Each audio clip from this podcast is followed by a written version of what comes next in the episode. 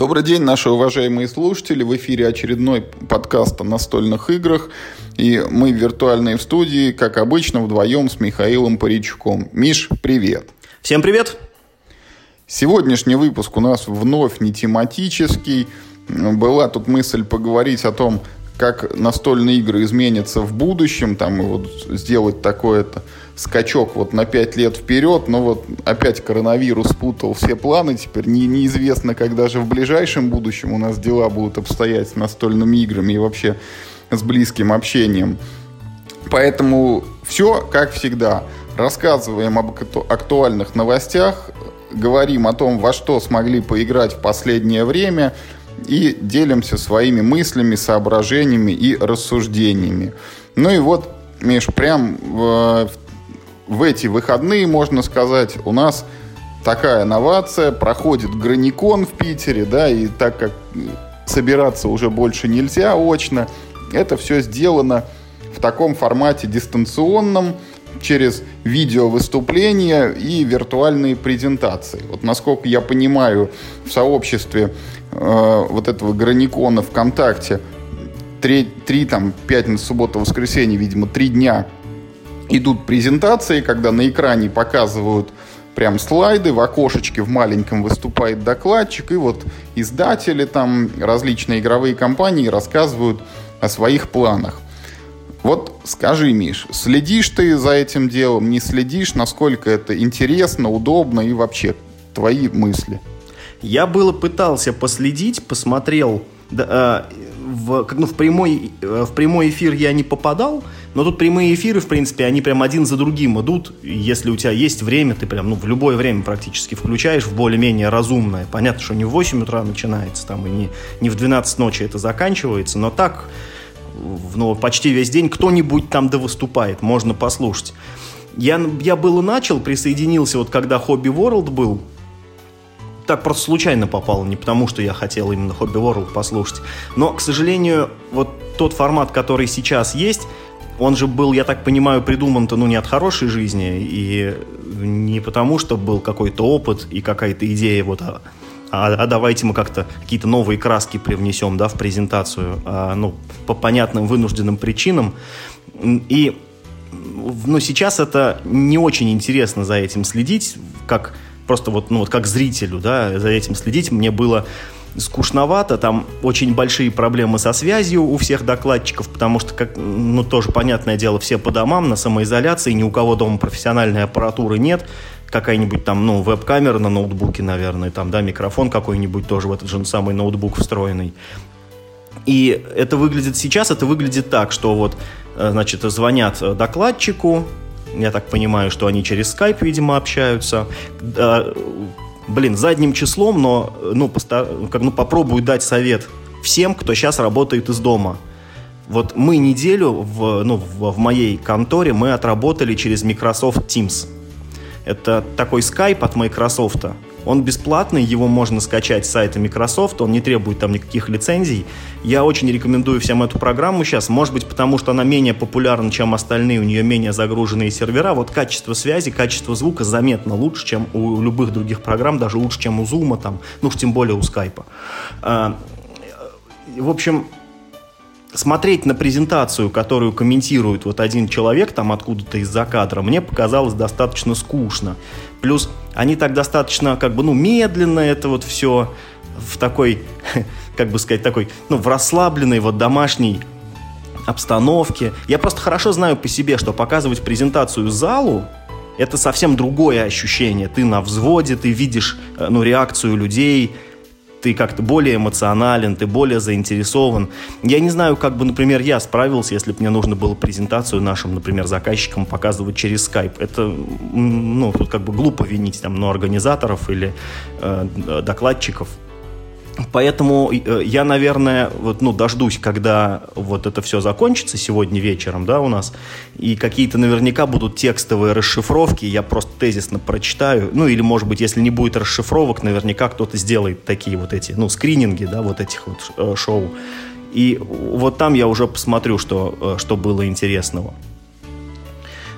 Ну, и у нас же была идея когда-то это все закончится, Юра немножко освободится, может быть, мы позовем его, может быть, он нам из первых уст расскажет, они сами довольны, недовольны, какие результаты, вот будут ли они в будущем такой формат использовать. Потому что, с одной стороны, конечно, вот тот факт, что э, Граникон такое достаточно, ну, ограниченное вот это мероприятие стал публичным, и транслируется просто в контаче, да, это прикольно. Ты как будто вот, ну, ощущаешь себя частью этой тусовки, вот ты как будто туда, ну, как будто съездил, только ты не ездил никуда. А, но, с другой стороны, знаешь, это вот, блин, вот можно съездить в музей, не знаю, в Лувр, а можно фильм посмотреть про, ну, про Лувр. И вот от, ну, просмотр фильма от посещения Лувра, вот он сильно отличается и, и не заменяет. Съездить-то как-то все равно лучше.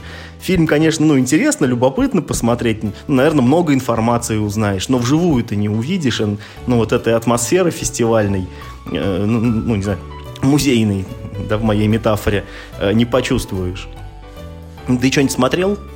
Но когда вот речь идет о том, что там видео длиной в час, меня это всегда отпугивает, потому что я вот если бы мне то же самое дали в виде текста или хотя бы просто вот выложили эту презентацию, я поищу, может быть, они там действительно где-то опубликованы, вот с этим я бы ознакомился. Но вот час слушать даже там уважаемых мною людей, ну, это сложно. И я и не настолько еще в изоляции вот преисполнился и, и дошел вот до такого рубежа.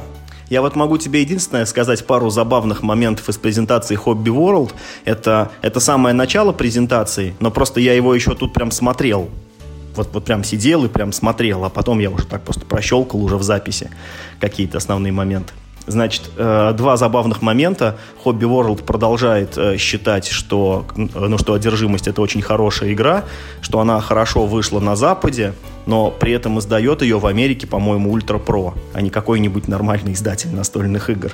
Ultra Pro, вот, ну, например, у нас издает игру Накоси-Выкуси. Ну, вернее, Hobby World издает игру, которую выпускает там Э, собственно, Ультра Про. Игра называется «Накуси-выкуси». Ну, э, не то чтобы плохая игра, но и как бы, ну, не шедевр игростроя.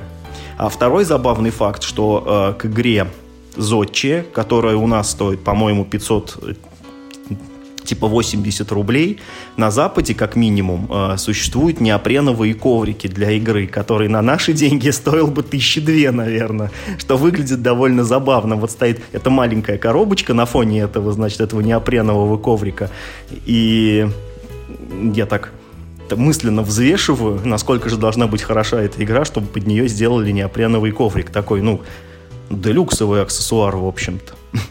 Ну, это все так, просто шутеечки, конечно. Я, ну, я думаю, что неопреновый коврик вполне, может быть, был просто для презентации. Я думаю, что, может быть, их в продаже-то не было. Трудно сказать. Ну, вот это просто вот то, что я э, заметил.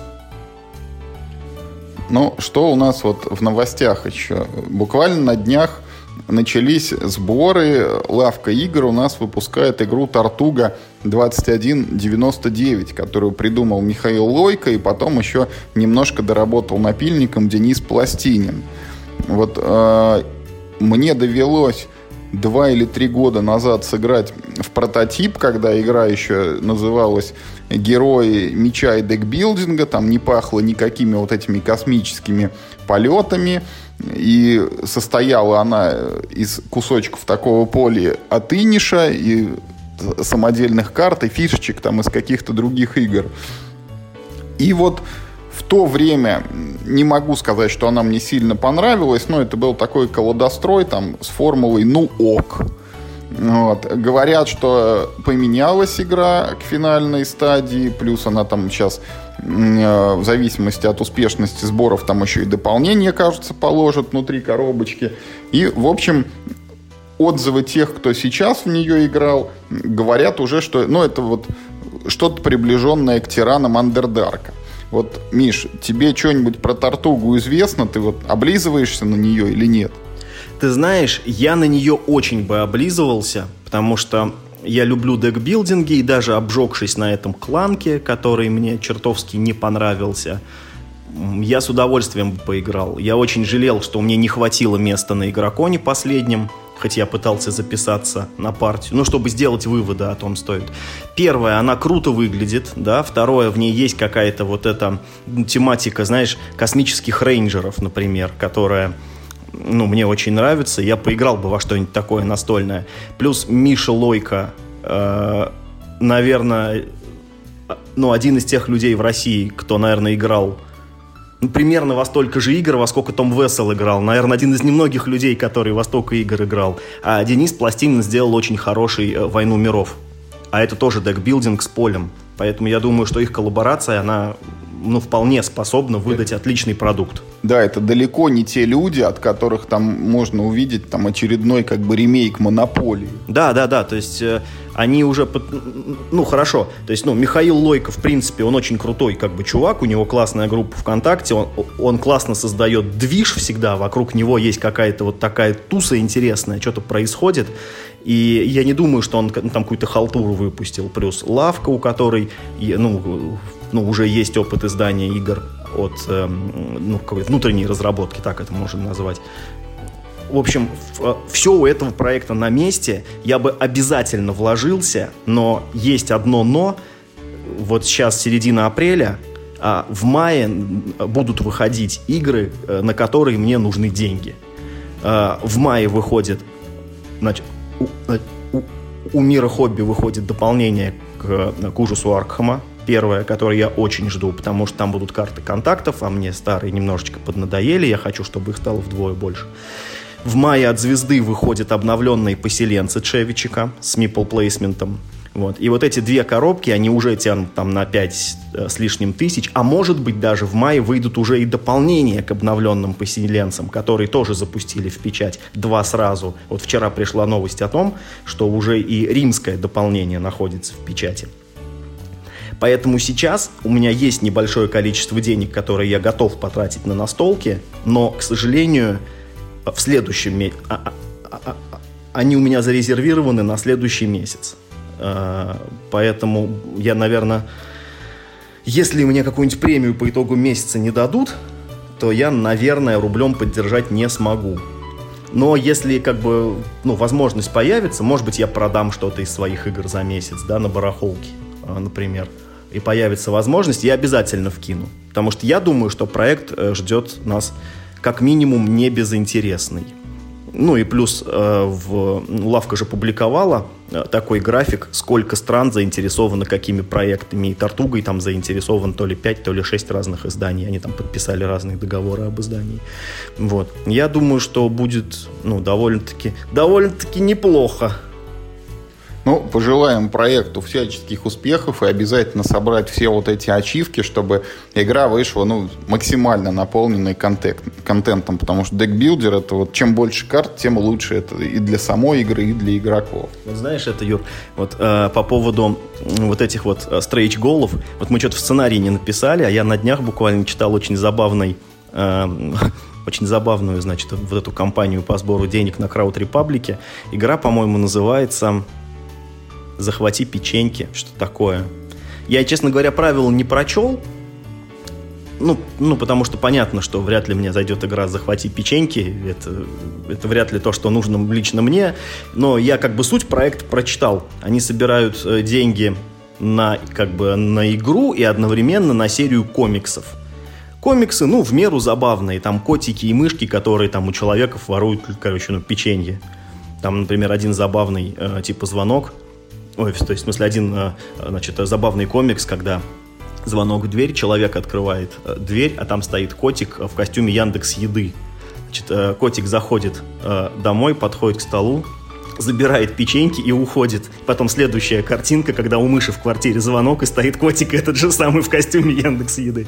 Вот, ну, это, э, ну, это, это какой-то там типа party game вот с этими э, ну, героями этого комикса. И у этой компании тоже, в общем, есть stretch goal ы. И они собрали вот, собственно, все три там этих stretch goal ы, которые были. И, значит, в социальных сетях авторы пишут, ну, знаешь, такая стандартная эта фраза, спасибо вот вам. Вот, вот, да, теперь игра, ну, вот может выйти такой вот, какой, типа, мы ее задумали. Ну, и, ну, вот когда ну, про такой проект пишут, да, вот что игра вышла такой, какой мы ее задумали, но это выглядит, блин, чуваки, вы не могли 8 карт в колоду положить, у вас там стрейч голы, знаешь, ну, как бы не космического масштаба. И ну, вот это выглядит довольно жалко, если честно. Как бы, ну, при всем уважении к авторам игры, да, и к художнику, картинка действительно забавная, игра, ну, тоже может быть веселая, я, честно говоря, не знаю. Но вот так вести пиар-компанию, это, ну, фиг знает. Это, э, это явно проект, который в розницу будет стоить там 500 рублей. Типа, Ничего страшного, мы помним такие вещи, как картофельная победюмба, да, это там печеньки, это может быть спинов какой-то ее и ничего. Иногда находятся желающие не на такое. А, кстати, надо посмотреть, картофельная победюмба денег-то собрала или нет? Компания должна была закончиться уже. Слушай, ты пока рассказывай, а я пойду посмотрю. Вот следующая игра это как раз такое вот как э, раз картофельная ни, нишевый какой-то проект, который у нас появился на краундфандинговой площадке, и называется он Call of the Hunt, то есть зов охоты, что ли. А, насколько я понимаю, это детективная игра, которой предусмотрен некий набор, вот серия дел, и на нее можно подписаться ну, целиком, либо взять там ограниченный какой-то комплект. Это что-то типа насколько я понял, детектива, совмещенного с квестом. Вот когда тебе приходит коробка с игрой, ты открываешь ее, там есть какие-то компоненты, вот, и дальше с ними ты должен как-то вот там ознакомиться, что-то прочитать, повзаимодействовать и в итоге решить некое дело или там эпизод, может быть, вот там, я не знаю, это будет э, связанные между собой эти выпуски, там может быть один серийный убийца какой-то, или просто там это местечковые преступления. Но их сезонами продают, вот обрати внимание, то есть э, можно купить себе сразу первый сезон. Ну, вот э, в отличие от той же Тартуги, это вещь, на которую я смотрю, ну, с такой очень настороженностью. То есть я не знаю, вот что это за люди, и у них нет никакого бэкграунда положительного. То есть они могут выстрелить, а могут нет. Я не очень понимаю, что это за игра. Вот я представляю себе настольные детективы, это вот в, стиле там чего угодно, вот э, детектива, место преступления, карманного детектива, когда ты по чуть-чуть вот листаешь колоду или приложение, или карты, или читаешь книжку, как в Шерлоке. Я представляю себе эксит, когда ты крутишь вот всякие карточки с загадками и пытаешься понять, что от чего откуда растет и берется. Но я не очень понимаю себе, какой будет геймплей здесь. А я вот тебе скажу. Ну, то есть я не знаю, конечно, какой будет именно геймплей, но э, мы с тобой давно уже вывели формулу всех детективов. По большому счету, это вот серия гиперссылок такая, да, как интерактивная книга. Эта серия игр отличается тем, что тебе вот эти самые улики, которые ты находишь по ходу дела, их вот прям в материальном плане их тебе положат в коробку. То есть там будет же там волосок убийцы, там, там ноготь этот обгрызанный, ну, там, типа там протонол, фу, анализ крови там будет там какой-то распечатанный. То есть все эти вещи, они просто будут положены вот, вот прям так, вот как они есть а не карточкой с описанием или там с текстом или там, да, чем угодно. Это будет коробка, набитая разными такими игрушками, которые как бы, ну вот, ну, типа, симулируют улики, найденные на месте преступления. И я, когда вот это прочитал, я вспомнил, что еще когда был маленьким, я читал какие-то детские детективы, и уже там упоминалась какая-то э, ну, какая-то вот такая система типа делюксового издания детективных книжек, когда тебе вместе с книжкой ну, там, там про Америку было написано, да, и там тебе вместе с книжкой присылали лупу, типа волосок, там вот какой-нибудь там типа отпечаток э, следа, чтобы ты, э, читая книжку, мог вот эти объекты рассматривать и попытался найти убийцу раньше, чем детектив в книжке. Вот. Поэтому тут, знаешь, что называется, все новое это хорошо забытое старое. То есть, если Э, тогда было, ну, типа, середина 90-х, наверное, когда я это читал. Ну, может, конец 90-х, когда я это читал. А книжка наверняка была тоже написана еще там за несколько лет до этого. То есть, на самом деле, жанр-то этот уже существовал. Ну, а тут про него вспомнили, поскольку детективы сейчас популярны, и это просто, ну, следующий логический шаг к тому, э, от того, что есть сейчас, когда тебе это просто текстом описывают, или там картинку максимум нарисуют на карточке, а тут просто ну, положили вот тебе эту вещь прям as is. И поэтому они на самом деле так дорого-то и стоят. Там одна коробка, в, в, по-моему, в розницу 2 800 будет стоить одно дело, а сейчас продаются по 2 200, что ли, или по 2 ровно тысячи. Ну, то есть, в общем, очень дорого. Первый сезон стоит, по-моему, 15 тысяч Вот если, то есть, ну, вот если ты сразу хочешь купить себе сезон. Короче, за 15 тысяч я ничего не хочу купить. Я пока вот по подожду и, и это, вот посмотрим, какие будут отзывы на это дело. Да, да, да. Я честно, ну, честно сказать, э, я жду от настольных игр, ну вот мы сейчас э, ну, к следующей новости перейдем, да, тоже этой темы коснемся. Я от настольных игр давно уже не жду компонентов. Все, как бы, ну, в игрушки я наигрался. Мне это было интересно, знаешь, какое-то время, когда вот серп вышел, и у всех просто глаза на лоб полезли от того, как, как, как можно, оказывается, игру настольную издать. Да, вот мы видели с тобой этот э, полный кикстартерный комплект с этими там, ну, с этими кастомными покрашенными ресурсами. Так, вау, вот это круто. Но с тех пор прошло уже сколько там, 6 лет, да, там, или сколько, когда вышел этот э, серп? В 15 по-моему, году. Ну, 5 лет прошло, да. Вот. И как бы вот это Э, то, что в настольную игру можно положить компоненты любого качества, это понятно, все, как бы. Для меня лично э, э, эта тема закрыта. Все мои любимые игры не обладают какими-то там супер уникальными компонентами. Знаешь, это даже, это даже ну, в некоторых смешно, потому что, например, вот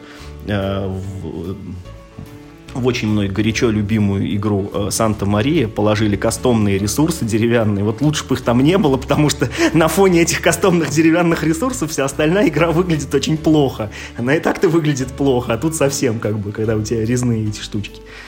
Поэтому, ну, типа, это будет очередной детектив. Вот, э, не, ну, посмотрим, конечно, ничего пока плохого не будем говорить про Call of the Hunt, но кому вот до жути хочется чего-то детективного, порекомендую компьютерную игру «Возвращение Обры Дин».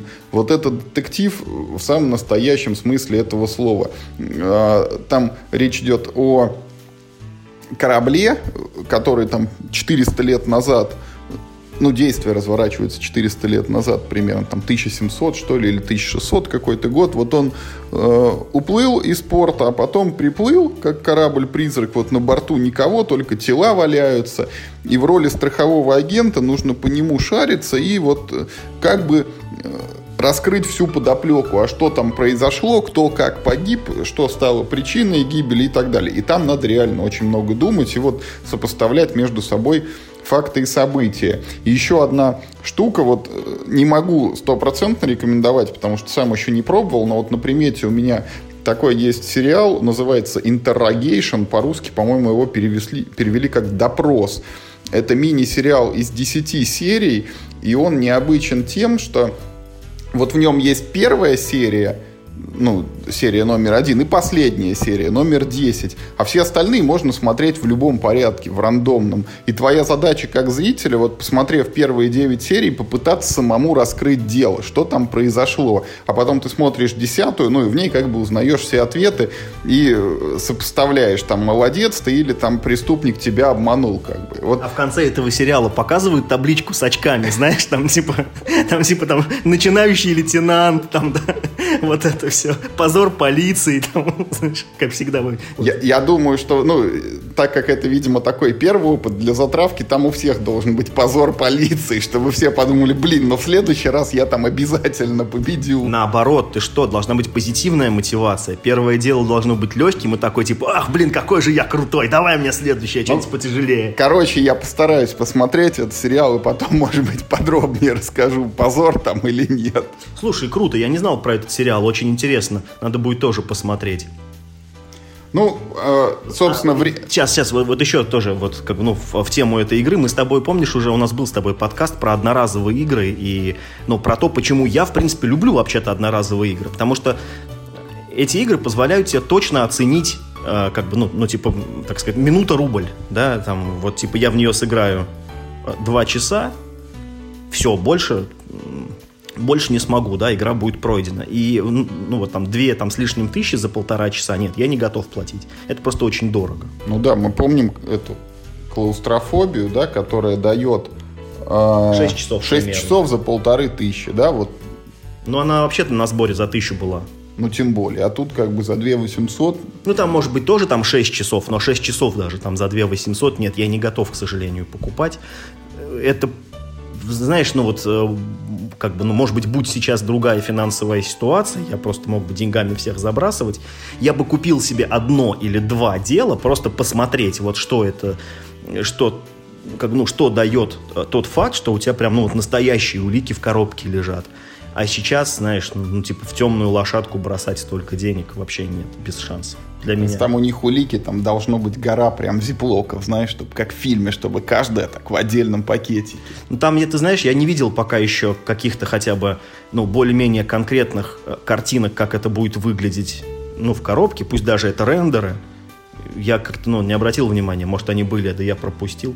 Я посмотрел, кстати, картофельная победюмба собрала, да, так что, видимо, скоро ну, можно ус- Успех это создателей, молодцы. Ну, они собирали там, типа, 70 тысяч, собрали, по-моему, 95. Так что, окей.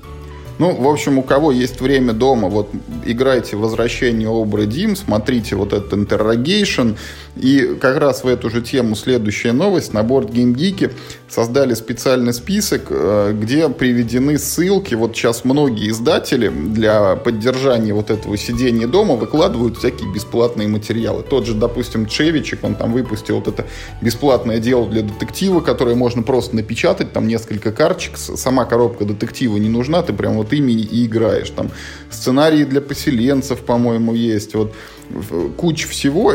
А, и в этом вот списке я его так бегло просмотрел, и у меня прям взгляд зацепился за одну игру в жанре Roll Write. В общем, какой-то испанец придумал StarCraft вот в таком жанре. Вот. И меня это настолько удивило, ну, что я немножечко поизучал, как бы, что же это там такое. Вот, ну, в итоге, вот, чуть-чуть как бы погрузившись в игру, не изучая правила, а просто беглый, ознакомившись с описанием, я понял, что это все-таки, ну, не совсем как бы настоящий StarCraft, в том плане, что там нет войны есть ты просто там бросаешь кубики. Экономический StarCraft. Да, экономический StarCraft. Ты получаешь какие-то ресурсы. То, ради чего мы играем в StarCraft, собственно. Зачер... Не хватает минералов. Да, да, зачеркивая клеточки с минералами, потом, получив энное количество минералов, ты можешь построить там какие-то здания. Вот, а имея здание, ты потом можешь произвести юнитов. А в конце вот все вот это тобой добытое накопленное, там минералы, здания и отряды, они все переводится там, видимо, по какой-то таблице в очки, и как бы у кого больше, тот и, и молодец. Но э, вот опять зиждется надежда, что война там какая-то есть, потому что игра рассчитана максимум на троих. Вот это уникальный случай, потому что обычно Ролан Врайт, он бесконечен. Вот. Нет, почему? Это совершенно не обязательно. Вот а, те же вот эти Ролан Райт поселенцы, они у нас наброски империи, а там я не помню, как называются они в оригинале. Он до четырех игроков, потому что или до пяти, потому что присутствует драфт. Есть как бы ну Роланд Райты, где каким-то определенным образом это ограничивается. Или, например, вот этот самый Trails of Tucana, про который в прошлом подкасте говорили, там, э, там очки сбалансированы. И если там играют двое, трое, один набор карточек с очками, если там э, четверо, пятеро, там как бы шестеро, то другой набор, потому что, опять же, баланс.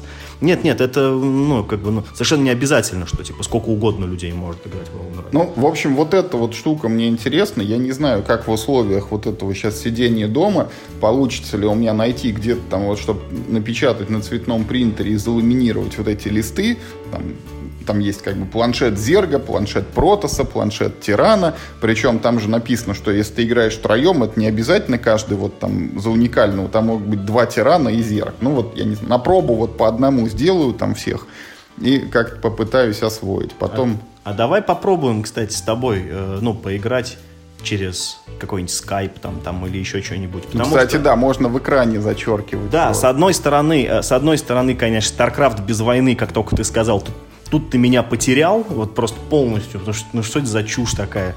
Ну, ну, ну, как бы, то есть, он мог выбрать любую другую оболочку для этой игры. Это же просто крестики зачеркивать в табличке. Ну, по большому счету, почему StarCraft-то, если там даже... Ну, потому что, если бы это не был StarCraft, вот мы бы с тобой никогда не поиграли. Да, да, да, про эту игру. Но, типа, знаешь, э, в качестве эксперимента, э, ну, вот, ну, вот во что поиграть по скайпу, это... Интересно. Да, это выглядит, в принципе, нормально, да.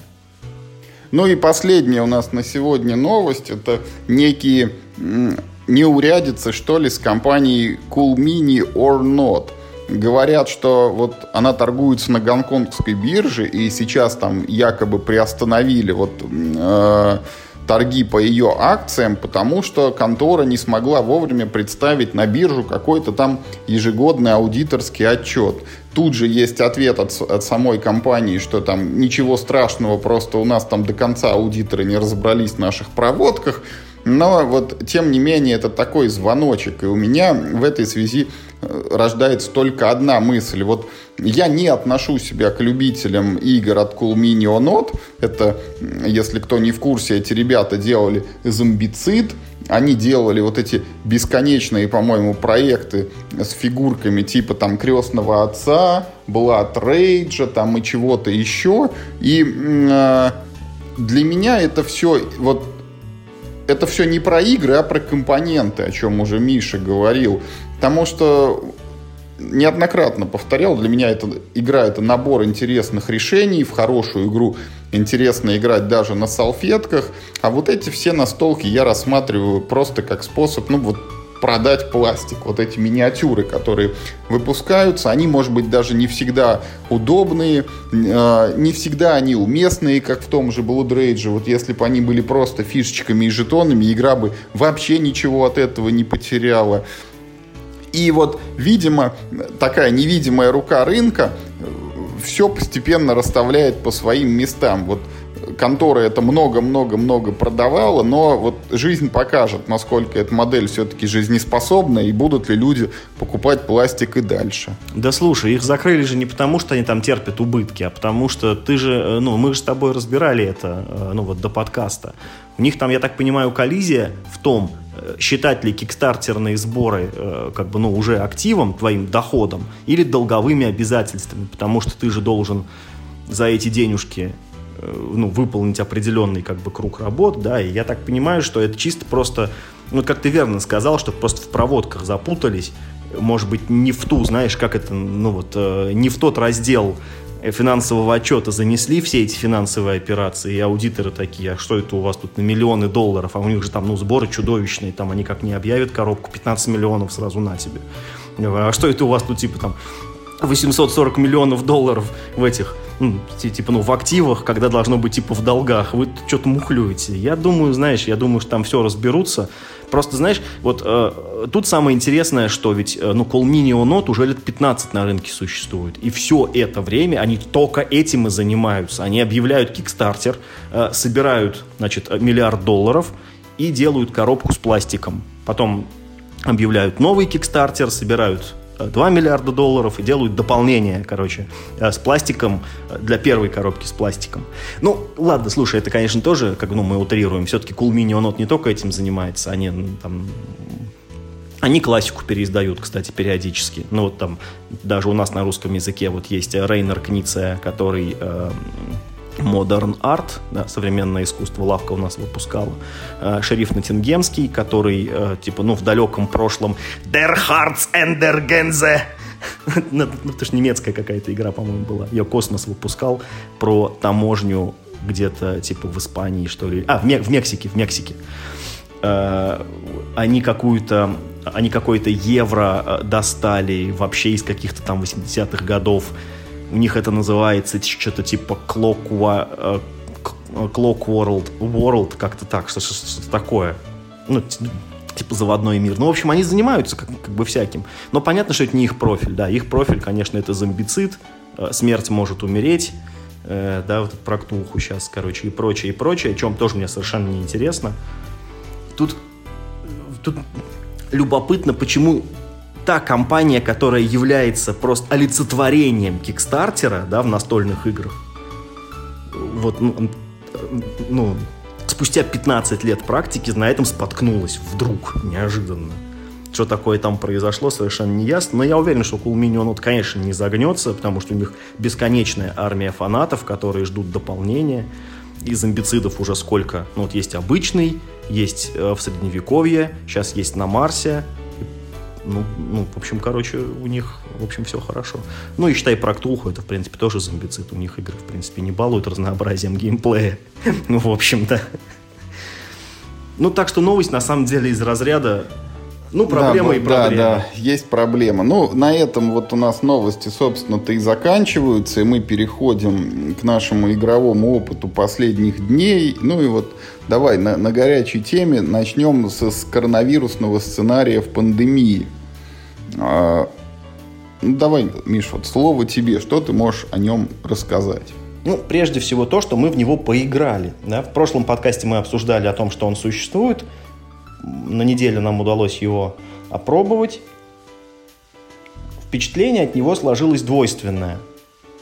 С одной стороны, с одной стороны, там есть пара интересных механик. Во-первых, то, что болезнь всего одна. Ну, там используются красные кубики, но это не важно. Желтые, синие, черные кубики в игре вообще не участвуют, и, соответственно, у вас очень эм, ну, очень ограниченное вообще-то время, потому что каждый кубик, он, ну, там может стать последним, не дай бог вспышка произойдет, это сразу там ну, там 3, 4, 5 кубиков сразу из этой чашечки выкидывается, да, а правило, что если у вас, ну, типа, кончились кубики, то вы проиграли, никто не отменял. С одной стороны, это ну, такой челлендж создает, да. А, во-вторых, ну, дополнительный челлендж в том, что вот, ну, способ победы в этой игре, он, ну, то есть, ну, то есть, в этом сценарии, он достаточно необычный и требует большого затраты времени, и еще надо и карточки тратить, да, а карточки надо еще потратить на то, чтобы лекарства изобрести. Там нужно, ну, вот это вот социальное дистанцирование внедрять в умах людей. Для этого нужно тратить карточки городов. И потом, когда ты, ну, вот, ввел какое-то количество этих, значит, мер, у тебя еще и условия игры ухудшаются, у тебя там меньше карт становится, меньше действий, прочее, прочее. В общем, ну, все достаточно должно быть тяжело. С другой стороны, а, ну, в этом сценарии есть одно правило, которое мне ужасно не нравится. Вот в пандемии как? А, одна из самых классных вот таких механик, вот когда у нас города болеют, они ну, вот в отдельную стопочку в отбой сбрасываются – а потом отбой замешивается и просто кладется наверх неперемешанной колоды. То есть ты можешь прогнозировать, у тебя будут болеть те же самые города, только, ну, может быть, с чуть более высокой скоростью, потому что счетчик этих, ну, вспышек этой эпидемии, типа, он растет, скорость распространения тоже увеличивается. А в этом сценарии каждый раз вся колода перемешивается целиком.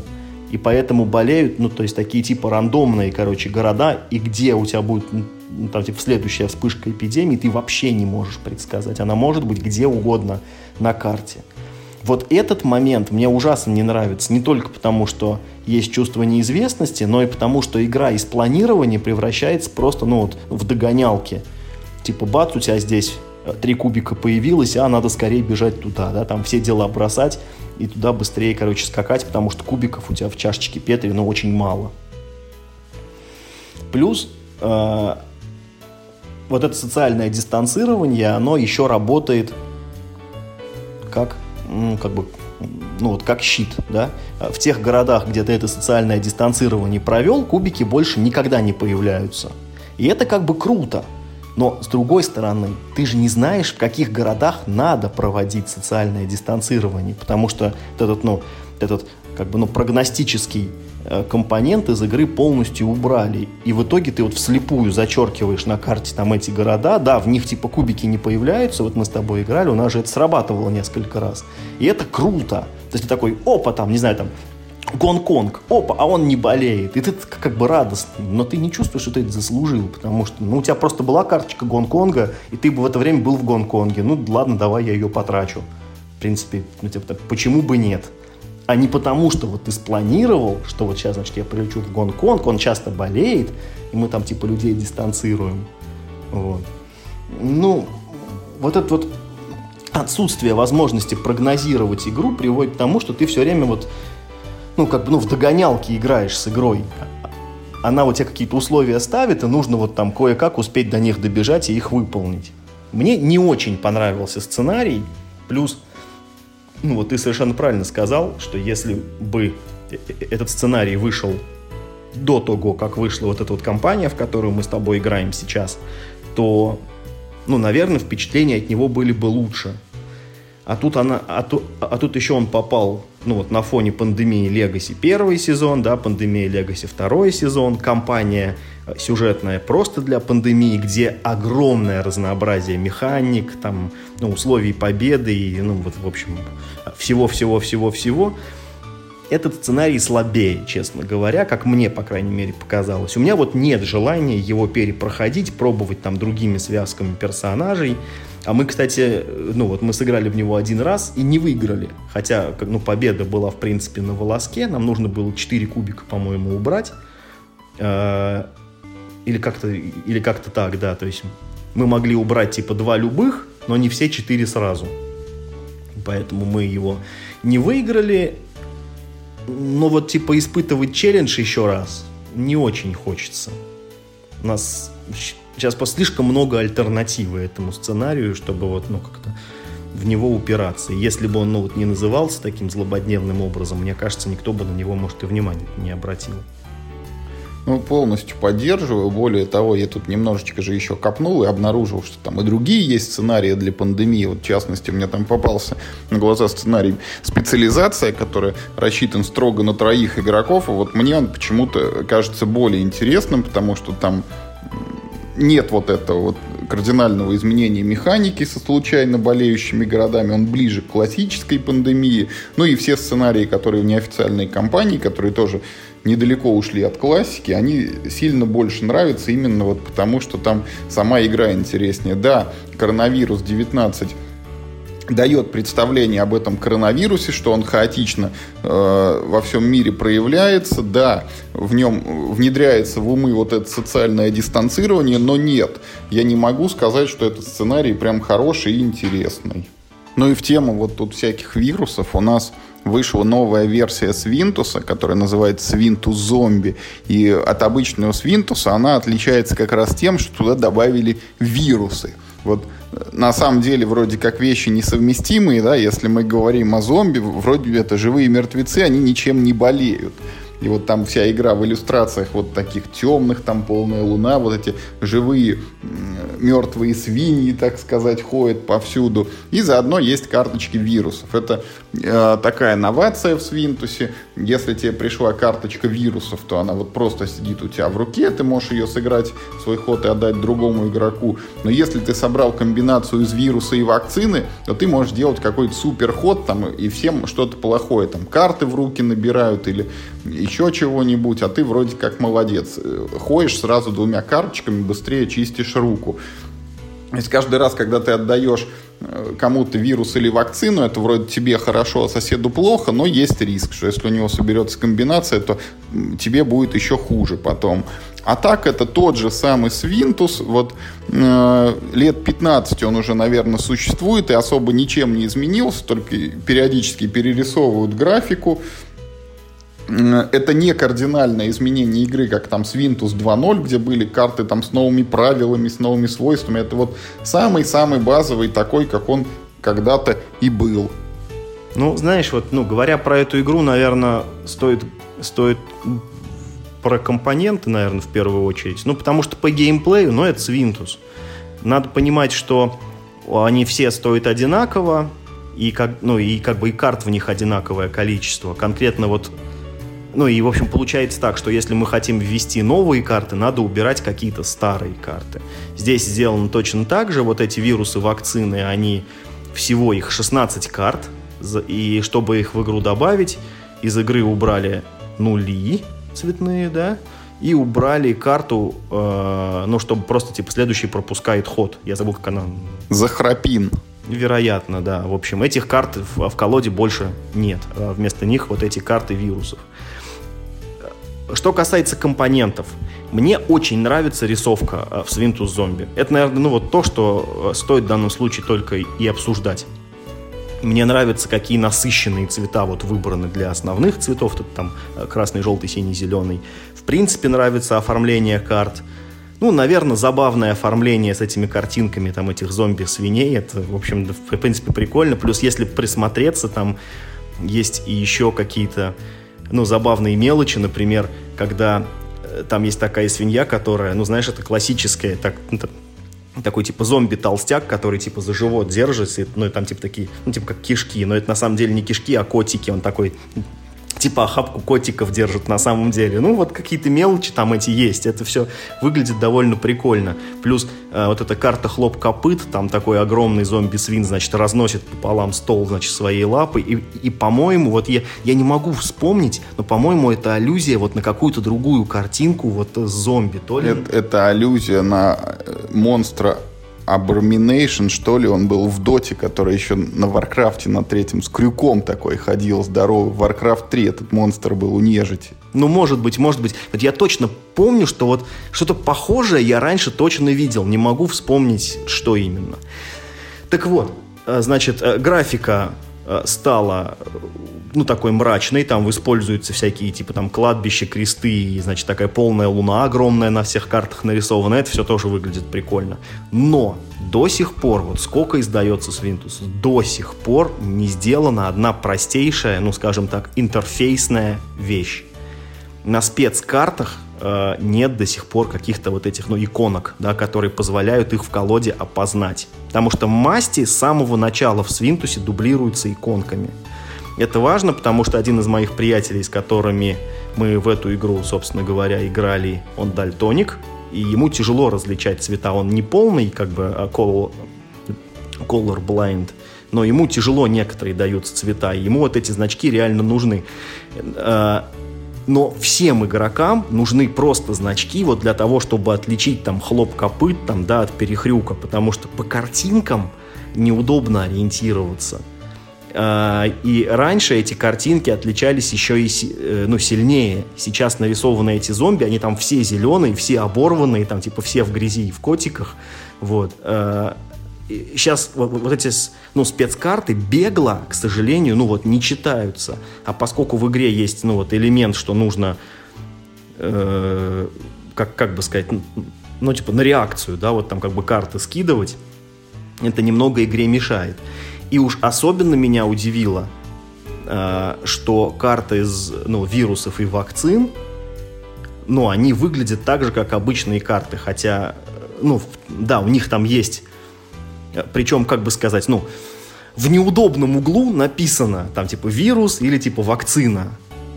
Это, во-первых, должно быть в другом углу написано, чтобы вот ты просто, держа карты веером, видел, что у тебя вот, ну, там, типа, есть вирус и вакцина.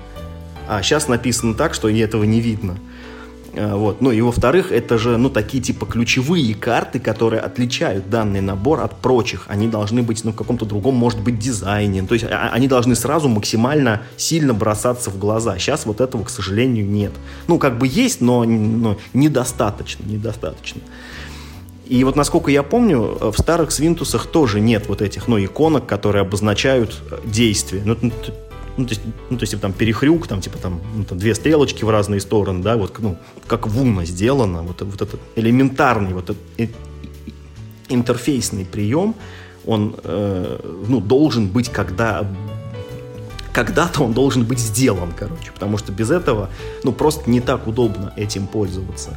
Ну, а в остальном, ты знаешь, ну, типа, свинтус как свинтус. Если вот вам нравится свинтус, ну, как бы окей.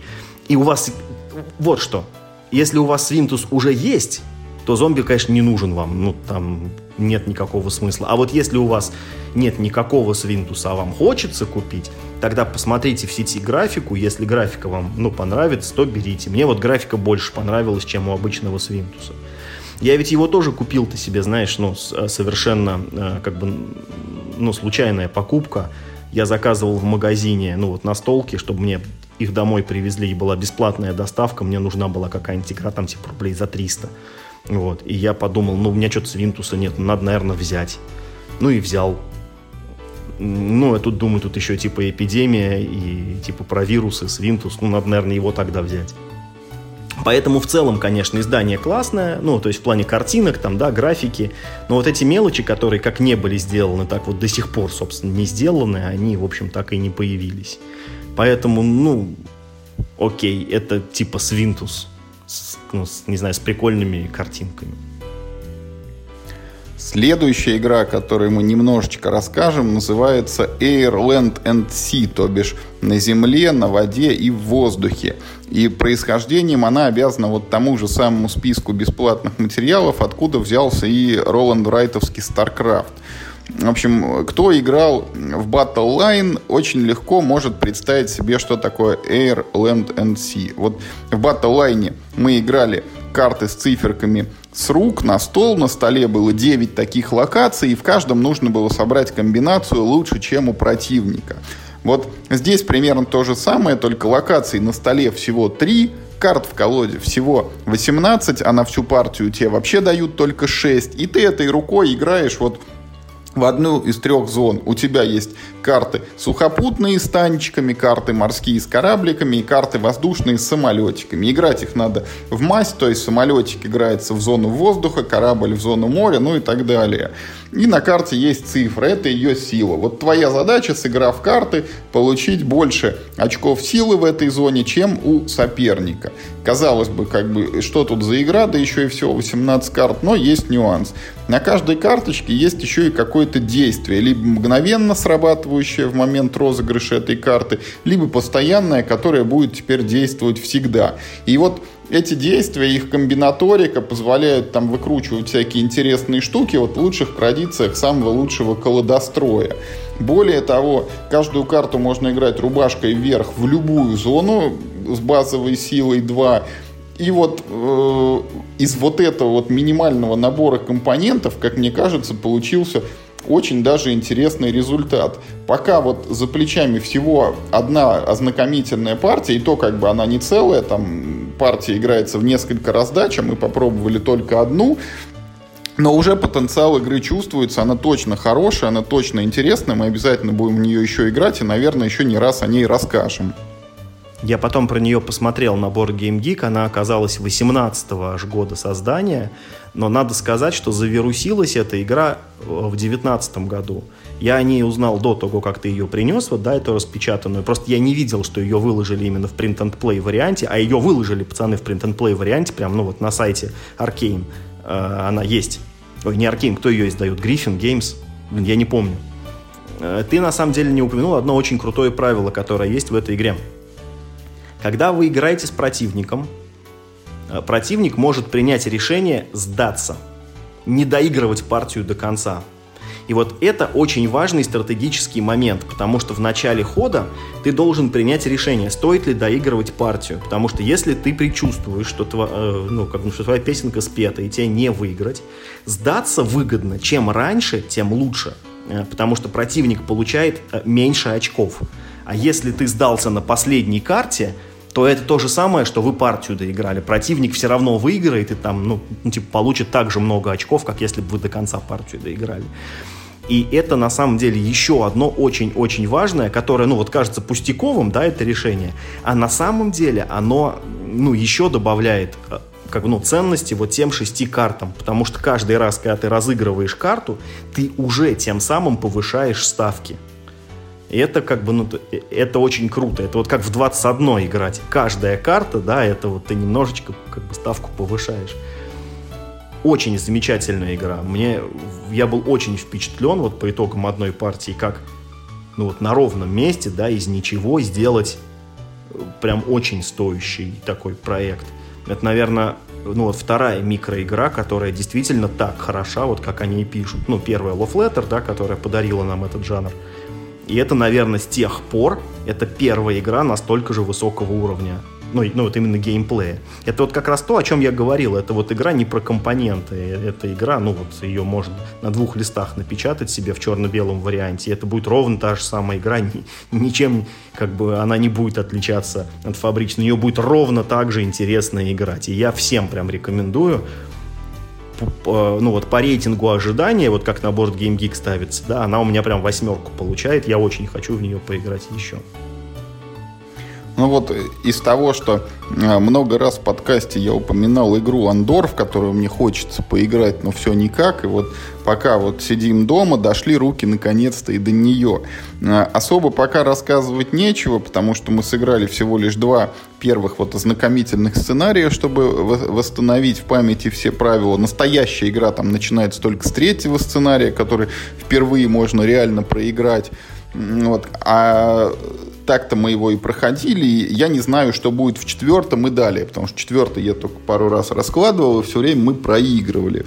Но вот э, могу сказать, что Андор все еще замечателен, ему уже 8 лет, но мне она по-прежнему нравится, хотя, казалось бы, должно быть э, как раз обратное, потому что игра часто приостанавливается, там надо зачитывать вот эти карточки, доставать какие-то новые компоненты, получать новые вводные.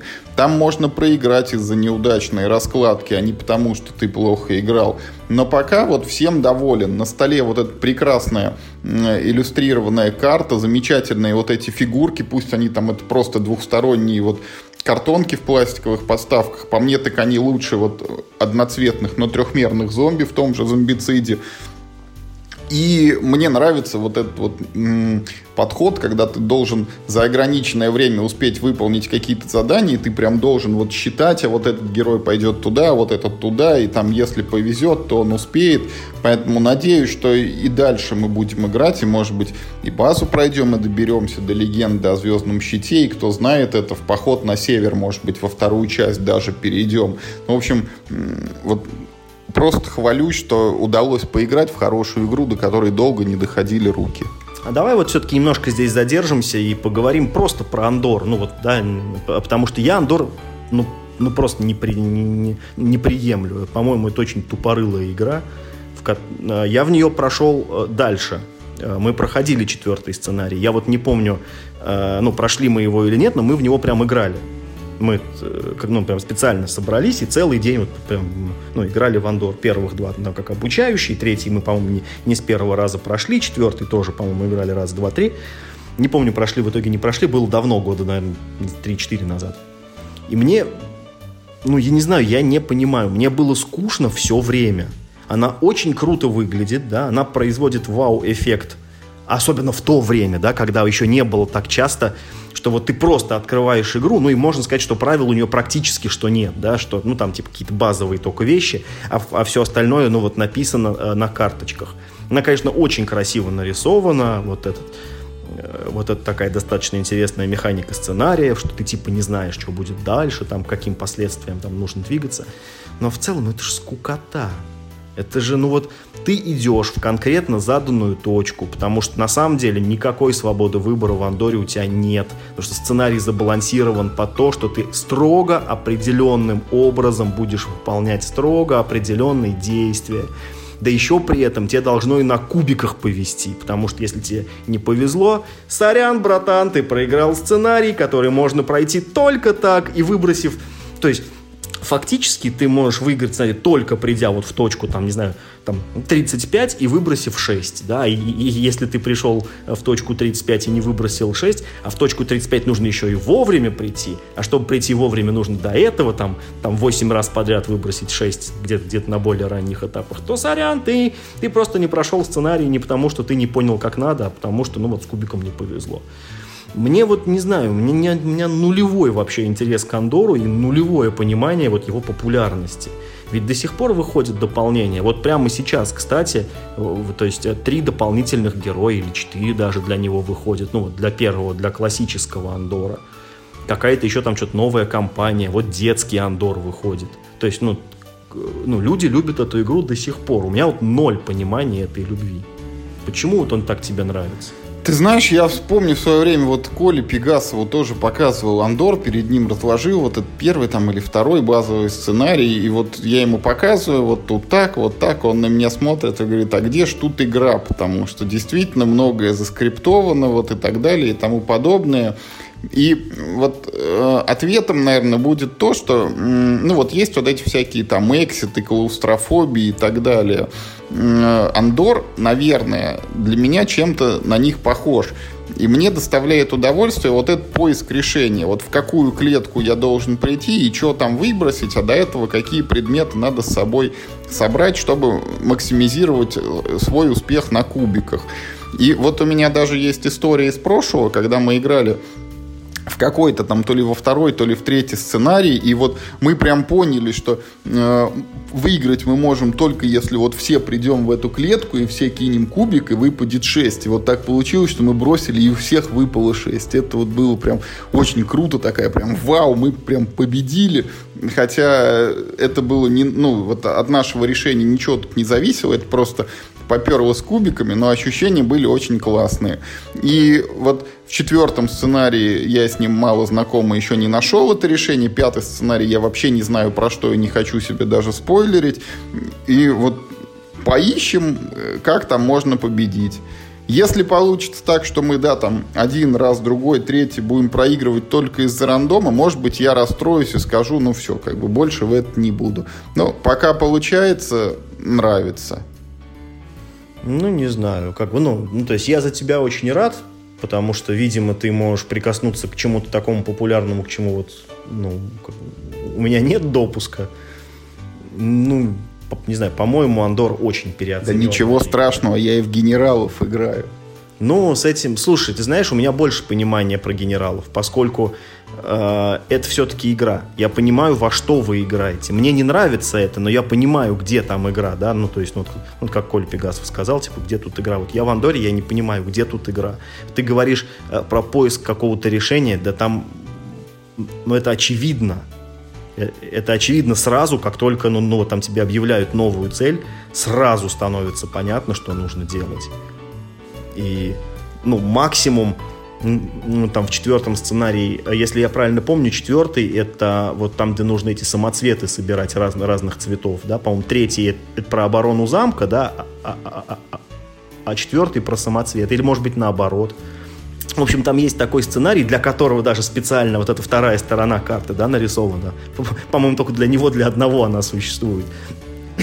Ну вот в этом сценарии вот чуть-чуть надо думать, э, какой самоцвет брать первым, а какой там вторым, какой третьим, потому что тут, тут типа тревога включается, там что-то еще происходит. Ну и то я не скажу, что это сложно.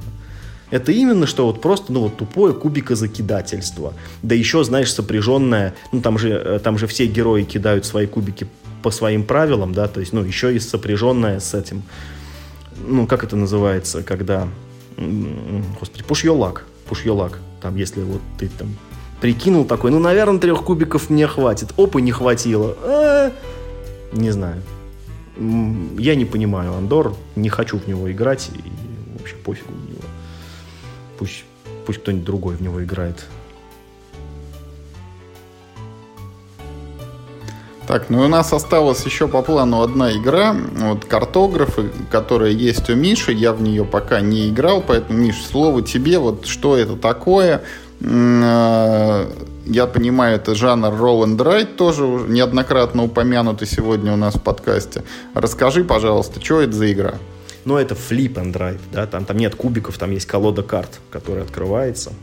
Я про нее, все, что нужно про нее знать, я рассказал в прошлом подкасте. У тебя есть карта, ну, такая, типа, э, пустой листок в клеточку, на котором только несколько таких, ну, особенных точек вот нарисован. Там есть горы, которые в потенциале могут дать тебе деньги. Ну, деньги, считай, очки. И есть э, так называемые руины. Это, ну, вот там типа раз за, ну, вот, э, типа раз за раунд игры э, ну, игра тебя заставляет нарисовать что-то именно на руинах, а, а вот, ну, вот нигде иначе. А в целом очень просто. Ты открываешь верхнюю карту, и там нарисован тетрисный кусок и два типа местности. Ты где угодно, безо всяких правил, ты рисуешь тетрисный кусок и закрашиваешь его либо в один тип местности, либо в другой.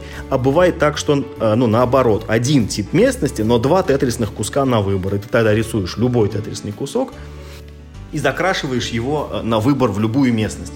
Вся интересность этой игры заключается в том, как там подсчитываются очки. Очки подсчитываются 4 раза за игру. Есть э, 4 да, критерия, под, э, критерия подсчета. И вот если вы играли в игру, которая называется Остров Sky, Isle of Sky, да, ровно такая же система. То есть сначала А и Б э, подсчитываются, потом Б и В, в, там, в, значит, ну, в третий раунд подсчитываются условия В и Г, да, и там в четвертый раунд А и Г. Ну, вот, вот так. Каждое условие подсчета сработает за игру два раза, ну, просто в разное время игры. И ты, видя с самого начала, что нужно делать, ты стремишься максимизировать очки. Вот за счет этого достигается огромное-огромное-огромное разнообразие того, как протекает игра, потому что эти условия очень часто попадаются противоречивые. Например, ну, как бы чаще они на самом деле попадаются взаимодополняющие, да, и ты стремишься вот как бы и это условие выполнить, и еще вот и заодно вот сюда. Там есть четыре типа условий. Первые начисляются за какие-то просто формальные геометрические признаки твоего королевства. Например, там нужно квадрат построить, да, и вот чем больше квадрат, тем больше очков. Или, например, нужно заполнить диагональ. Вот чем угодно заполнять. Вообще совершенно все равно. Э, то есть, ну там, чем больше диагоналей заполнил, тем лучше. А, ну вот три остальных э, типа карточек, а, ну, они начисляют за, ну, там, за соответствующие типы местности. Вот есть то, что дает за реки и поля, есть то, что дает за лес, есть то, что дает за города. И каждый раз вот эти условия, они там, ну, там какие-то очень разные. Например, там, ну, за, э, за города, например, может быть так, что вот ты получаешь очки не за самый большой вот город, который построил, а за второй по величине, да, поэтому ты должен как бы, ну, один построить большой, а, а второй только чуть-чуть-чуть поменьше, вот, да, как бы, мы это называем, что, типа, нужно построить Москву и Питер, да, и очки за Питер получаешь. Вот. Или, например, э, нужно все эти э, все леса там и реки нужно располагать вплотную с руинами, да, например. А руины тебе как бы и так нужны, потому что в них иногда надо, вот им обязательно в них надо рисовать и прочее. В общем, мне игра понравилась чрезвычайно. И моей жене, что самое главное, очень понравилась. В ней есть простор для творчества.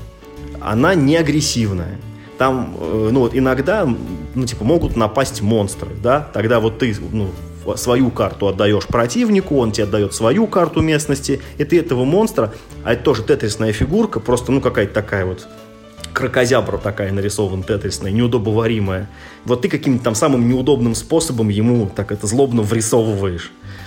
Э, и все. Э, это весь предел взаимодействия в этой игре. И, и, и более того, есть соло-правила, которые, ну, там, в принципе, не отличаются от обычных, там только указано на карточке, э, по, каким правилам нужно монстра себе самому прорисовывать. Я играл уже и соло, и с женой, и с, ну, там, с мини-дополнением, которое дает тебе возможность один раз за раунд игры ну, какую-то там э, спецспособность применить, заплатив за нее заранее заработанными деньгами. Ну, то есть ты как бы теряешь очков чуть-чуть, но вот типа раз, ну, ты, типа, можешь суперход можешь сделать, как-то так.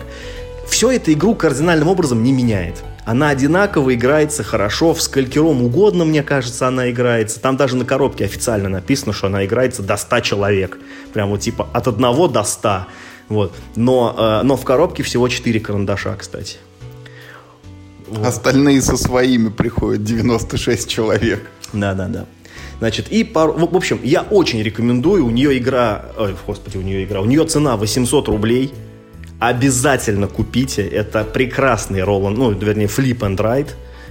Это тот жанр, который, ну, как бы, ну, не обязательно должен быть в коллекции, но очень удобно, когда он есть. Когда вот, типа, у вас времени мало, а в эту игру сыграть можно, ну, минут за 20, наверное. Опять же, ну, то есть, ну, типа, в скалькером угодно, да, это тоже редкая, как бы, особенность игры.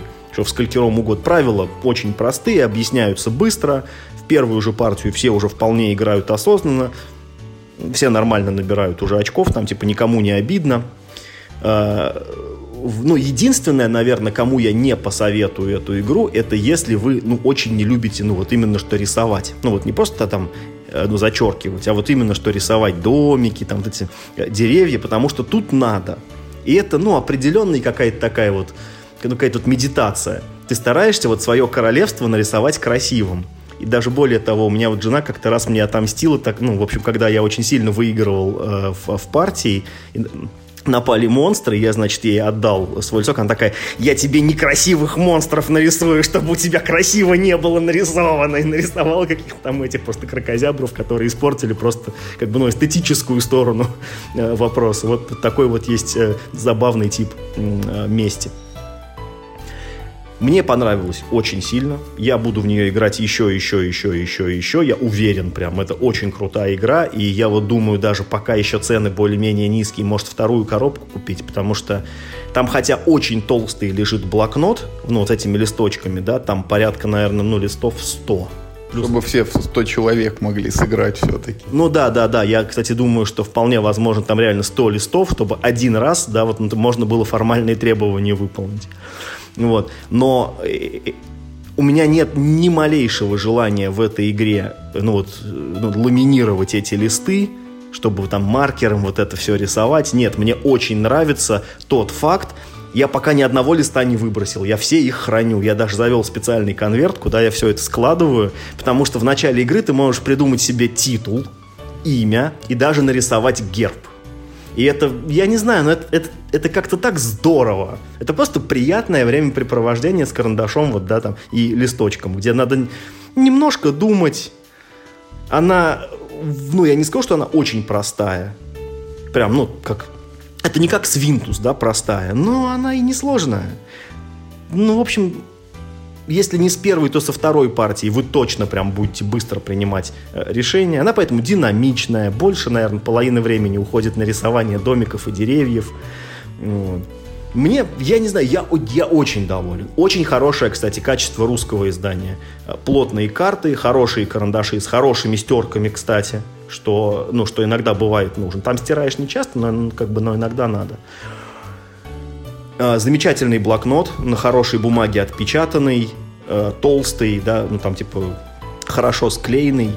Ну, наверное, единственное, вот что, э, что меня удивило, что в этой коробке нет традиционного zip-пакетика, куда можно карты положить.